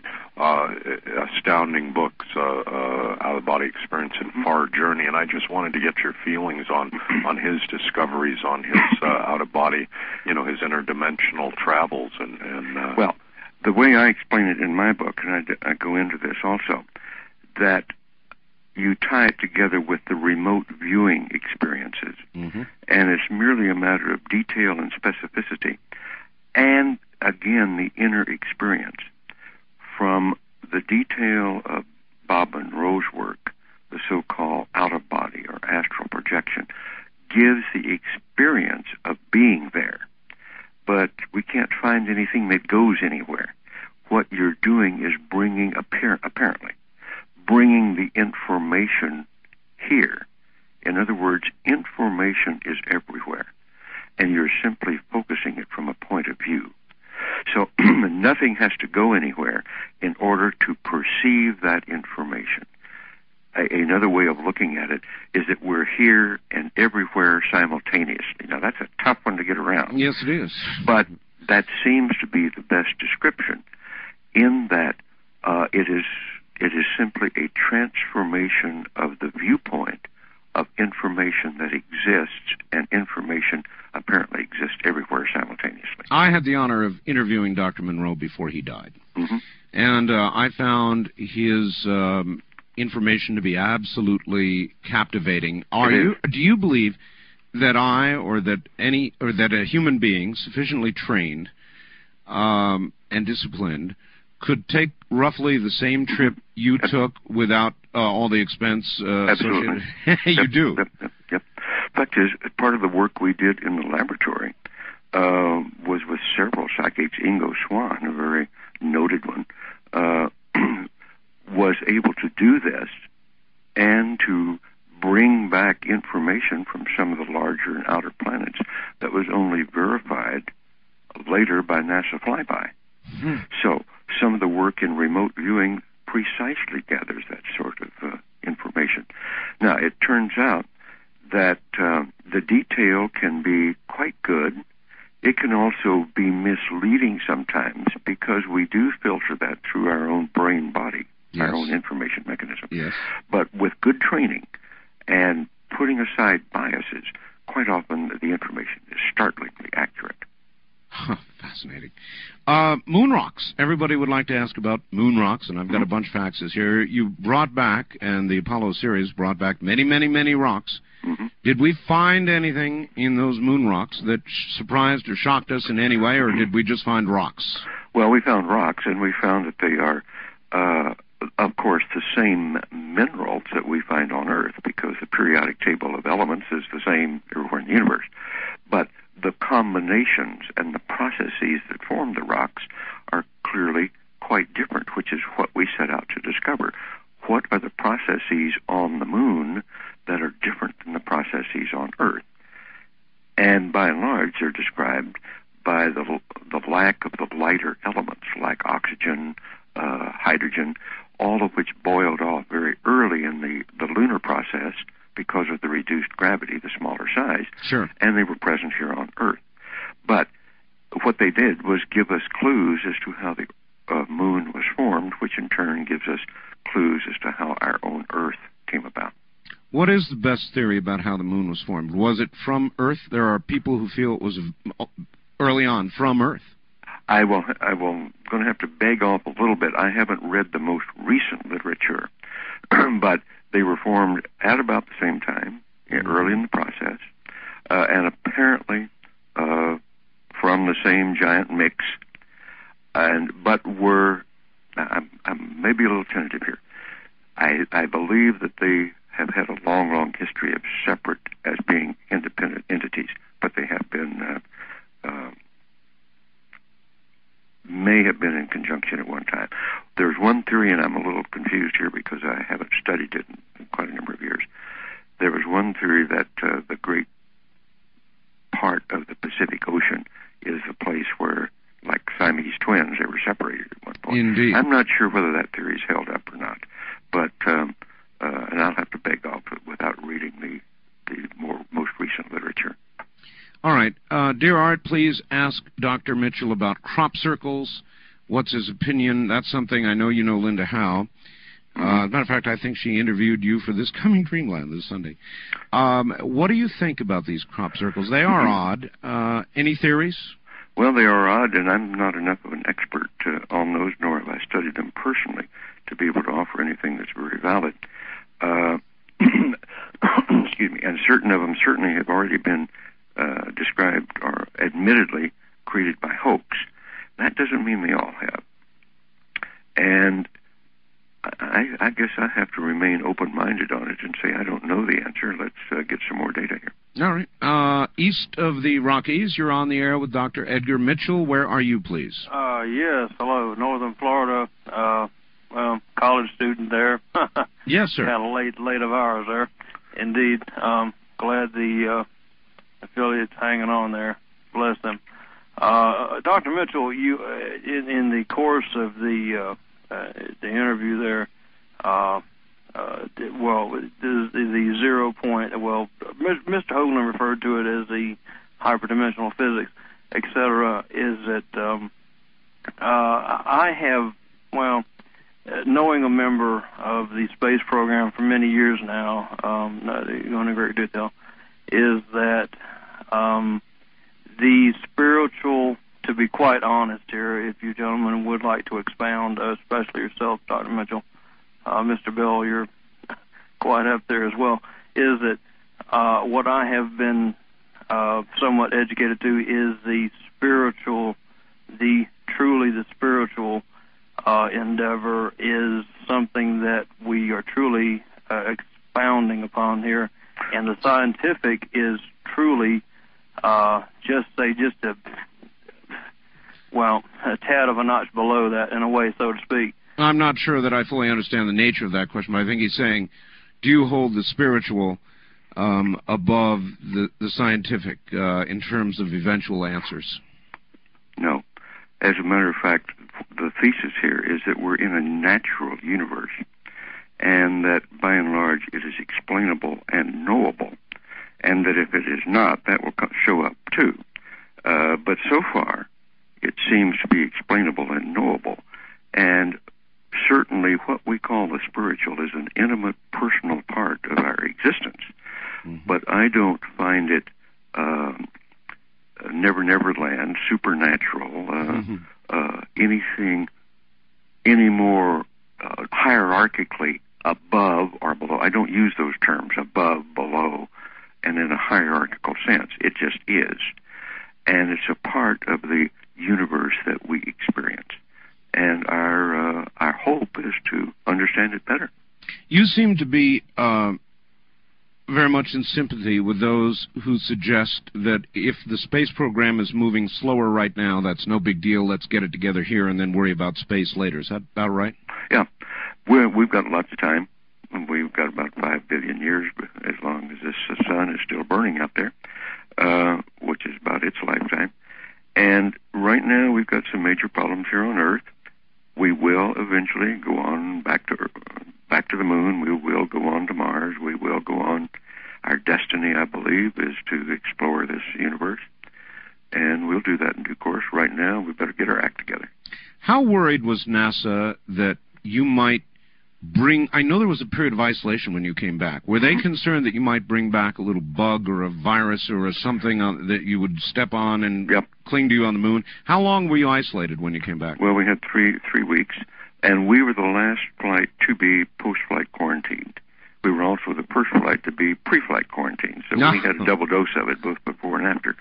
We were... Why the pre-flight? Was that to avoid... Well, that was because on Apollo 13, Ken Mattingly was exposed to Charlie Duke's measles, or his son's measles. Oh, that's right. And got bumped from the flight because of it, which, as it turned out, Ken helped get them back. So, as Jim Lovell says, they were blessings come in disguises. Mm. But we were pre-flight quarantined to prevent disease from getting into space, and we were post-flight quarantined to keep space disease from getting here. It turns out there wasn't any. Obviously, since you were slated for 14... when the problems occurred 13, I'm sure it had your attention. Mm-hmm. Doctor, how close was it? Well, it was darn close. See, Apollo 13 was originally my flight. When Alan Shepard came on the crew, we were slated to replace Gordon Cooper. Mm-hmm. We were slated to do the Apollo 13 flight. And... Mm-hmm. NASA headquarters suggested that since Alan had not been in training for some time, he ought to take a little more time to train, and negotiated a crew switch with Jim Lovell's crew, which was then Apollo 14. So we switched crews and switched missions. They got the bad bird and we got the good one. And that was kind of a break of a draw. Still, you must have... What were you doing when 13 was on its way back? Well, I was doing exactly, if you saw Apollo 13, I was doing exactly in the lunar module what Ken Mattingly was doing in the command module, learning how to fly that beast as a lifeboat, low power, no power, manually. It's kind of like learning to take your sailboat on the open seas, or let's say your dinghy on the open seas, and turn it into a lifeboat to bring the major craft home. Was it as frantic as depicted in Apollo 13? Well, I'm not sure frantic is the right word. It was high pressure, intense, and very, very methodical. As we tested everything we knew how to test, we used creativity to the ultimate extent, because that particular failure, we practiced that failure, and when they gave it to us, we said, hey guys, you just killed us. We don't need to practice getting killed. So we never really practiced it, but we knew such a thing could happen. But when it really happened, then we had to go to work and figure out what to do about it. So, and we were just hours ahead of death all the time. These guys could have expired any time in the next 2 or 3 hours. We were solving problems that were just warding off the ultimate destiny by hours. If Apollo 13 had ended in disaster instead of a miracle, virtually... Mm-hmm. Would 14 have flown? That's a good question. I don't know that it would have totally killed the program at that point, but it would certainly have been a major setback. Had we on Apollo 14 also messed up and not had a good mission, I think that would have definitely killed the program. Mm-hmm. All right. West of the Rockies, you're on the air with Dr. Edgar Mitchell. Good morning. Good morning. Hi. Hi. This is Colleen from Farmington, New Mexico. Hi there. And I have two questions for Dr. Mitchell. The first one being, whose records would you suggest to look into the Roswell crash? The Army, Air Force, or Navy? The what, please? The Army, Air Force, or Navy. I don't know that those records are in either of those repositories anymore. People have been trying to do this for years, and it's in the literature. They've tried the Freedom of Information Act to get it. We get back documents that are blacked out mostly. So I don't know that that is the right approach. It's, you use the Freedom of Information Act and go after the information. And we're really not going to get any more information until there's a general amnesty or release of classification on these particular documents. Well, as you know, Doctor, ma'am, hold on a sec. They really did come out with fairly recent information saying, well, we lied. It really wasn't a balloon. The true story is it was a different kind of balloon. Yeah. Right. That's the new story. Yeah, the new story. All right, ma'am, you have another question? Yes, I do. Dr. Mitchell, do you have any knowledge of a crash at Aztec? Of what? A crash at Aztec. I'm sorry, I do not. I think I've heard of that incident, but I have no personal knowledge of it.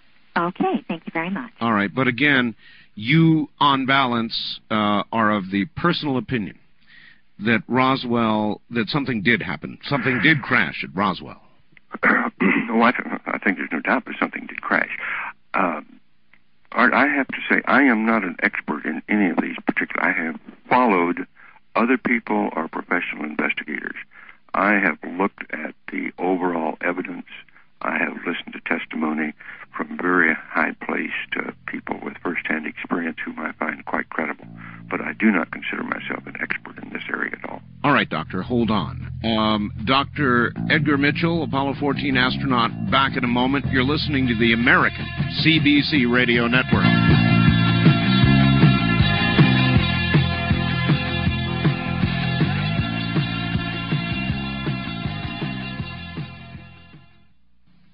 Now, back to Dr. Edgar Mitchell. Doctor?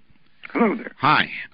Doctor, a little earlier we talked about whether I would ever have a chance to fly as you flew or in any other way. I had one great experience, Doctor, and that was I flew in the Concorde from this country to Paris. Neat machine, isn't it? Oh, man. At Mach 2 plus, and they let me go up into the cockpit at Mach 2, and it was all very exciting. And I remember putting my hand on the window when we were doing about Mach 2, and this thing was roaring along, and the window was so hot you couldn't hold your hand on it. That's the problem. Uh-huh. And you flew at Mach... Gee, I forgot how to convert it, but it's... Let's just figure for a minute. Mach many? Not many. 36,600 feet per second. Oh, brother. What kind of temperatures during reentry are reached? Well, it's enough to ablate and melt the heat shield. It comes up to several thousand, but I don't remember the exact number. Several thousand? Several. I've got a piece of it right here on my desk. It's a very charred core from the heat shield that burns that phenolic block. Boy. So without that heat shield, it's crispy critters. Well, what it's designed to melt away and carry the heat away, that's the way it's designed, is to ablate or melt. And big globs of it burn off and go streaking by the window on the way back. God, that must be weird. Yep. To realize that minus that would be you burning off and going by the windshield. Yeah, fortunately we have a pretty good... thermal control system, but it does start to warm up and it has to work. Oh, I was going to ask that. Did it, in other words, it doesn't remain a constant pretty 70 degrees inside? No, it starts to warm up a little bit, but the thermal controls then take over and keep you reasonably comfortable. All right. Back to the phones we go. First time caller line, you're on the air with Dr. Edgar Mitchell. Hi. Hi, I'm calling from Garden Grove. Good morning. Garden Grove, California? California. All right. Yeah, good morning. Dr. Mitchell, we're all pretty familiar with Neil Armstrong's first words when he stepped onto the moon. Mm-hmm. What were yours? Well, my first thought was, what am I doing here? But it's an awesome experience. It's absolutely wonderful. If you're an explorer, and that's the way I consider myself. Do you remember what you said, though? Your actual first word? No, I don't remember what I said. It was probably more... We can go back on the record and check it out. I've got the transcript right here. I just don't happen to remember exactly. It was more technical. It was more let's get on with it. Than, How about the first night you slept? What was your dream? Did you dream while you were on the moon? No, it was pretty fitful sleeping. It was what? It was fitful sleeping because we were anxious. We were tilted a little bit. We landed on a slope, and we had the feeling that we were tipping over. Now, we knew we weren't, but the bodily feeling, the sensation, was one of tipping over. So we caught ourselves wanting to peek out the window every once in a while to make sure we weren't. And, of course, we weren't, and we knew that. But it was a very strange feeling. It was not a good night's sleep at all. When you leave the Earth, Doctor, and you leave the Earth's gravitational effect and you're suddenly weightless, can you explain to people who have probably always wondered what that feels like? The best simulation of it is underwater. If you're a scuba diver, go underwater, ballast, weightless, close your eyes so you don't see which way the bubbles go, and remain motionless. That's the way it feels. Or if you happen to be a pilot, you can go up and do a ballistic trajectory and let it kind of float like a rock floating through the sky, and you'll get the same feeling. I've heard it described as one of falling, too. Falling. Well, that's what happens. It's the same sensation as falling. Did you have nausea, any illness, or did you just take to it like a fish to water? Well, we conditioned because some folks had inner ear vertigo, disorientation. We went up and practiced in our T-38 trainers doing all sorts of aerobatic maneuvers to push ourselves right to the verge of sickness and vertigo and train the inner ear and so that we could control it.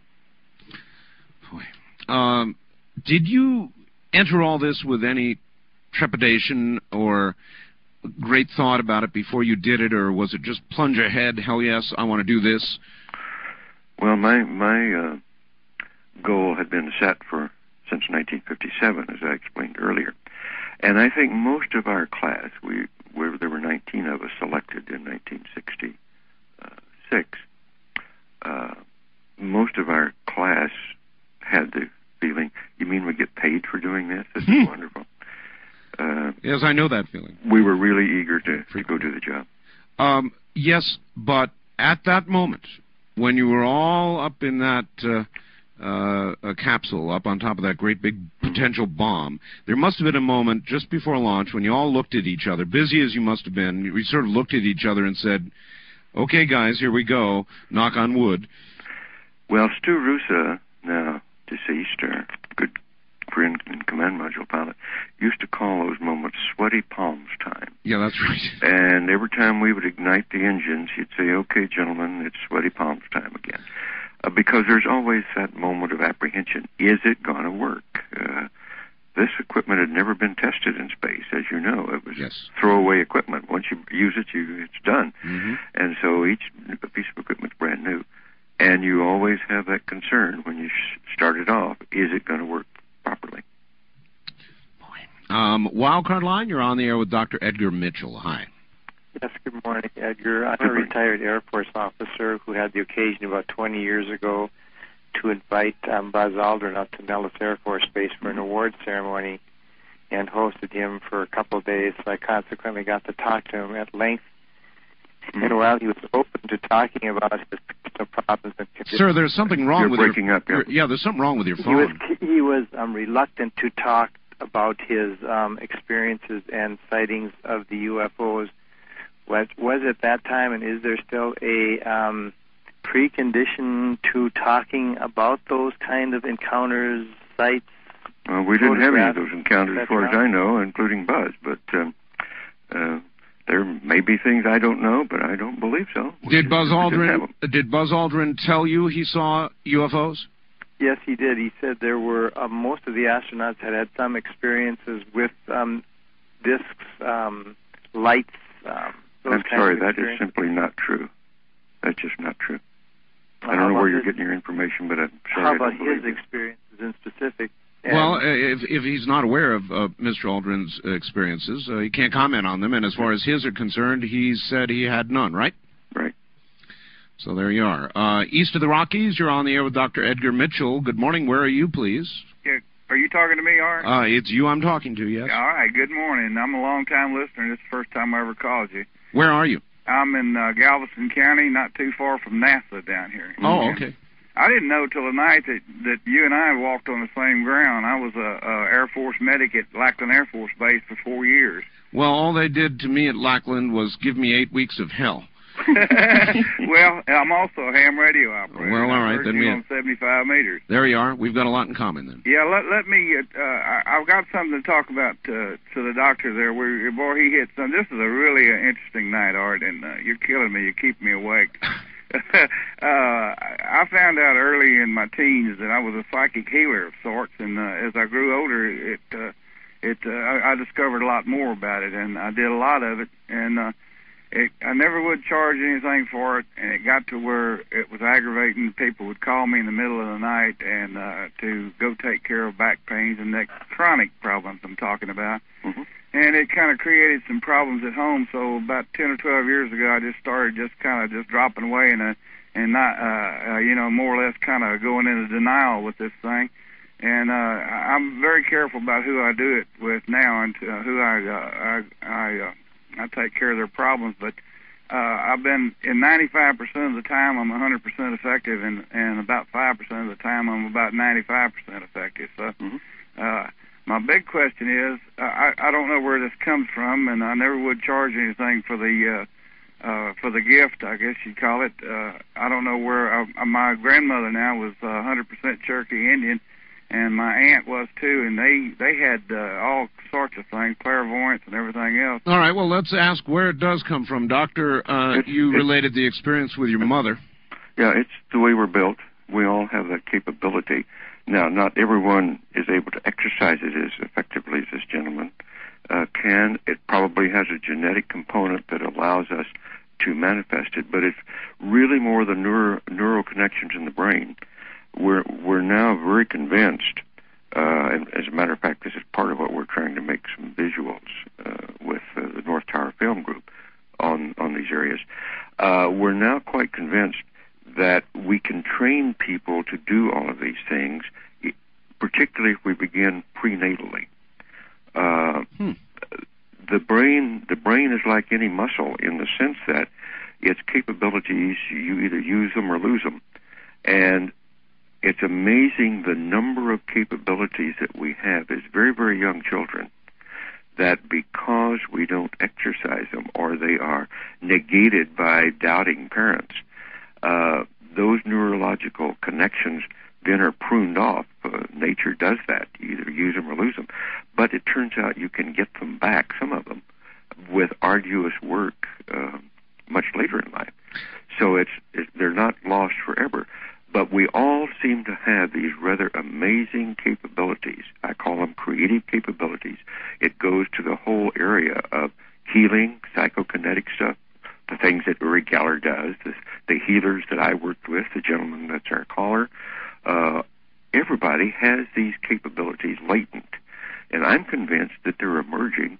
We will learn to use them better. They're a part of our right-left brain complex that we can very quickly learn to use better if we put an effort to it. Let's take the example of your mother mm-hmm. and the story you told us. That healing, Doctor, did that come to your mother from an external source, the healer, or did that come because your mother believed? Both. It's the interaction of the two. The healing comes from within us. The body knows how to heal itself. We have to get out of the way, and quite often someone else can help us get out of the way. So we got to get our mind out of the way. I think the actual energy itself is the basic energy comes from within the body, and that repository, the source of that energy is the zero-point field. I think that more than likely, and this is speculative stuff, that probably the people that use acupuncture, the ancient Orientals that learned acupuncture, that the little acupuncture needles are probably the mechanism for accessing the zero-point field. So they're an energetic mechanism. That's fascinating. And it's both. It is both. The healing comes from within ourselves, but an external healer helps us access it. All right. West of the Rockies, you're on the air with Dr. Edgar Mitchell. Good morning. Good morning, Art. Where are you, sir? I am in Rawlings, Wyoming. All right. Here's a question I'd like to pose. It's kind of a multifaceted question. Me and a friend of mine discussed something about actual artificial intelligence. I'd like to know if the government or he or a group of his comrades have been working on anything like this, artificial intelligence in the form of like a cyborg or a robot. Well, we were actually discussing that a little earlier. Very briefly on that, artificial intelligence is just managing information, and we're being very, very successful at artificial ways or robotic ways or computerized ways to manage information. But the real question is, what is the difference between the way the biological organism manages information and a computer chip? I maintain that there's always going to be a difference, but we're getting pretty sophisticated with our artificial intelligence. We are, and it's an interesting thing to wonder where it's going. Yeah, and we don't have an answer to that. It's just going to go where we can take it. We're never really going to limit ourselves in terms of how far we go, are we? I mean, we're always going to have debates about whether we're getting in God's or the Creator's territory, but we're going there anyway, aren't we? I think that's true. The question is, what is the value system, the moral system that we evolve to guide our volition? And it's very clear that we do not have the proper guidance for our current technologies. We are way ahead in our technological capability of our understanding of morality and ethics and so forth. That brings me to a very important point, whether it's the HAARP project that I touched on a little while ago, or it's scientists doing medical experimentation. For example, and I certainly don't necessarily object to it, but there was an experiment in San Francisco in which they attempted to inject a baboon's immune system into a human being who had AIDS, and virtually destroyed his immune system and tried to substitute a baboon's. And the scientists, after they announced it, Doctor, said, well, yes, there is some danger to humankind that some virus that was from the baboon may be introduced to human beings in this way. Some danger, but they went ahead and did it and sort of told us about it afterwards. So we are getting ahead of things in a lot of cases. Scientists are into areas where, to me, it's a little worrisome. You feel that, too? Well, I feel it's very, very worrisome. I'm very concerned about not understanding the implications of our decisions, particularly in genetic research, in this sort of biological research. You know, these viruses are organisms too, and they need to survive. The survival impulse runs throughout nature, and nature's going to try to find a way, each level, to make itself survive. We have to be quite careful about what we're doing here. We have to invent, discover a new way of looking at morality and ethics. And it derives from, what is the nature of the universe that we're living in? Who are we really? And those questions need to answer. Do you think that the race between technology and our ability to control it morally or ethically is going to be lost, or are we going to catch up to it and say to ourselves, now, wait a minute, let's think a little bit before we do this? I am an eternal optimist that we, humankind, will come to our senses, recognize the problem, and deal with it. Will we have fits and starts and scare ourselves half to death and proceed along the course of the lemmings? Certainly for a while. It goes by fits and starts. It's not a smooth path. Doctor, but we are utterly out of time, okay. And so we're going to have to end it here. But I would like to say someday I would sure like to have you back again. Well, maybe we can work that. All right. And it's been pleasant being with you, Art. Thank you. And Dr. Mitchell, I'm going to give you the honors. The honors here are just say goodnight, America. Good night, America. Thank you. Take care, Dr. Mitchell. Bye-bye now. All right. That's Dr. Edgar Mitchell and Apollo 14 astronaut Dr. Edgar Mitchell. Thank you all. It has been a glorious night, as always. Dreamland Sunday, back with the syndicated program Monday night, Tuesday morning. Thank you all from the high desert. Good night, America.